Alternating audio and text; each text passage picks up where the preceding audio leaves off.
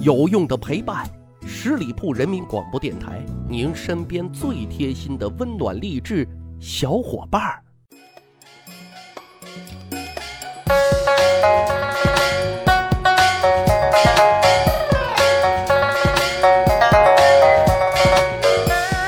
十里铺人民广播电台，趣吧历史，增长见识，密史趣谈。我是大汉。节目一开始，重磅推荐啊！我们原密史趣谈的创立主播，也是大汉的半个引路人亮子老师，即将写他的长篇评书《三国演义》。嗯，你没有听错，是《三国演义》将正式登陆十里铺人民广播电台开播了。讲真的啊。大家风范，那真是大家风范。播讲的非常的用心，内容呢也特别的经典。试听了两集，那叫一个流连忘返。在这呢就不自吹自擂啊，到时候上线，欢迎大家多多关注，多多支持。好，咱开始今天的节目。那前几天是七夕，朋友圈呢有很多人都在晒礼物、晒幸福、晒恩爱，当然还有晒情诗的，比如这首《昨夜星辰》。昨夜风，画楼西畔桂堂东，身无彩凤双飞翼，心有灵犀一点通。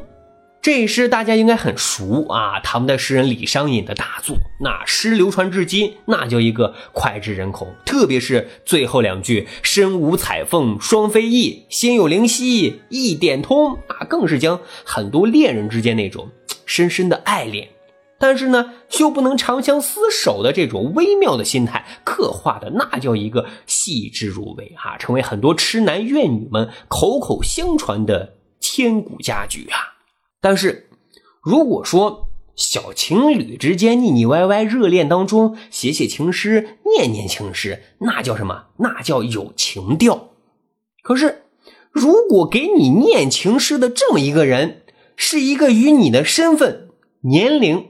地位啊，就说各个方面啊，天差地别的这么一个人，你会不会觉得瘆得慌啊，浑身要起鸡皮疙瘩的感觉呢？有一个倒霉蛋啊，就经历过这么一次。这倒霉蛋是谁呢？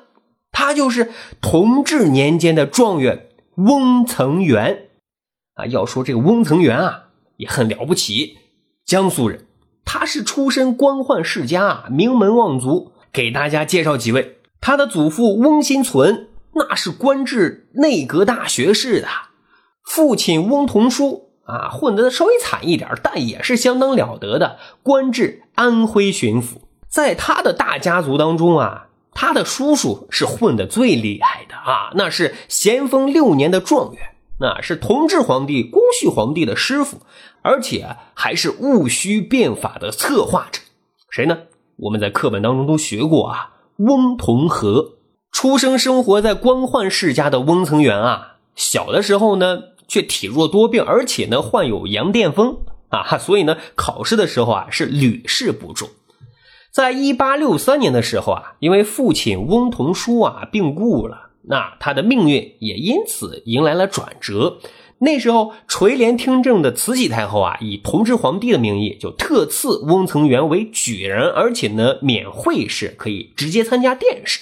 那这一次啊，幸运之神就眷顾了他，翁曾元哈在殿试当中高中榜首，这可了不得啊！这是在他叔父翁同龢夺得状元七年之后，成为翁家第二位状元啊！一时之间，叔侄俩状元，那在京城那更是传为佳话的啊！但是，就在人们还特别特别羡慕翁曾元高中状元啊，前程似锦的时候啊，翁曾元却突然做出了一个让大家都意想不到的决定啊！他竟然丢下了大好的仕途，称病。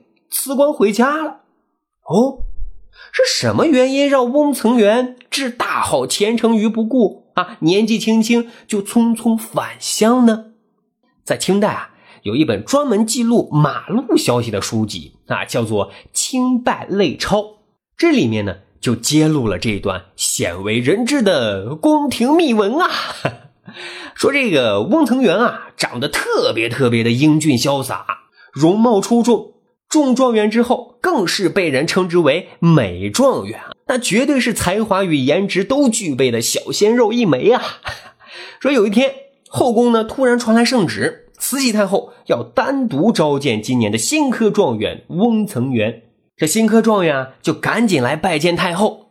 这慈禧太后啊，和颜悦色的就询问翁曾元的学习生活状况。啊，看到面前站的这个小帅哥，啊，慈禧那心里啊。竟然禁不住暗生情愫，哎，就想撩骚撩骚人家，于是就发话了啊，要跟人家新科状元对对联他自己呢还先出下联，他的下联呢就是将李商隐诗当中啊“心有灵犀一点通”改成了“灵犀一点有心通”啊，让翁曾元来对出上联。按照我们古代的诗词格律。翁曾元，你要对好上联，就必须要对成“彩凤双飞无深意”。各位啊，灵犀、有心、彩凤、双飞这些词汇，这分明就是慈禧太后太不淡定了啊！借对对联之名，那是在行挑逗撩骚之意呀！再看看翁曾元这边，都吓傻了、呆了，都不敢往下想，那叫一个吓得是魂飞魄散、呆若木鸡的跪在那儿，一句话也说不出来。啊，毕竟啊，慈禧太后是见过大世面的人，这看到可怜的翁曾元跪在那里，被自己的对联吓得是哆哆嗦嗦、面无人色，憋了半天也对不出上联来，嘿。也觉得自己啊太过唐突了。为了让这个场面啊不太尬，慈禧太后呢就突然哈哈大笑，然后呢就让太监啊把翁曾元带出了后宫了。这翁曾元回到家之后啊，半天还是没有缓过神来。回想起刚才那一幕，慈禧太后对自己那面带桃花、含情脉脉的眼色，越想越后怕。堂堂太后竟然如此暗示自己，这可是要触犯天条、株连九族的大罪呀！怎么办？干脆啊，咱惹不起，咱躲得起。再好的前程，咱不要了，保命要紧啊！于是第二天呢，他就上书称自己的羊癫疯。啊，又复发了，实在是有负朝廷的重托，请求辞官回家了。这边说慈禧太后拿到了辞职报告，看到翁曾元决定是不跟自己干了啊，要回家了，也觉得自己的举动啊，也确实太过荒唐了啊，所以也就答应了翁曾元的辞官请求啊，这事儿啊也就过去了。可是。这事儿对慈禧太后是过去了，对翁曾元而言，谁能计算得出他心里的阴影面积有多少呢？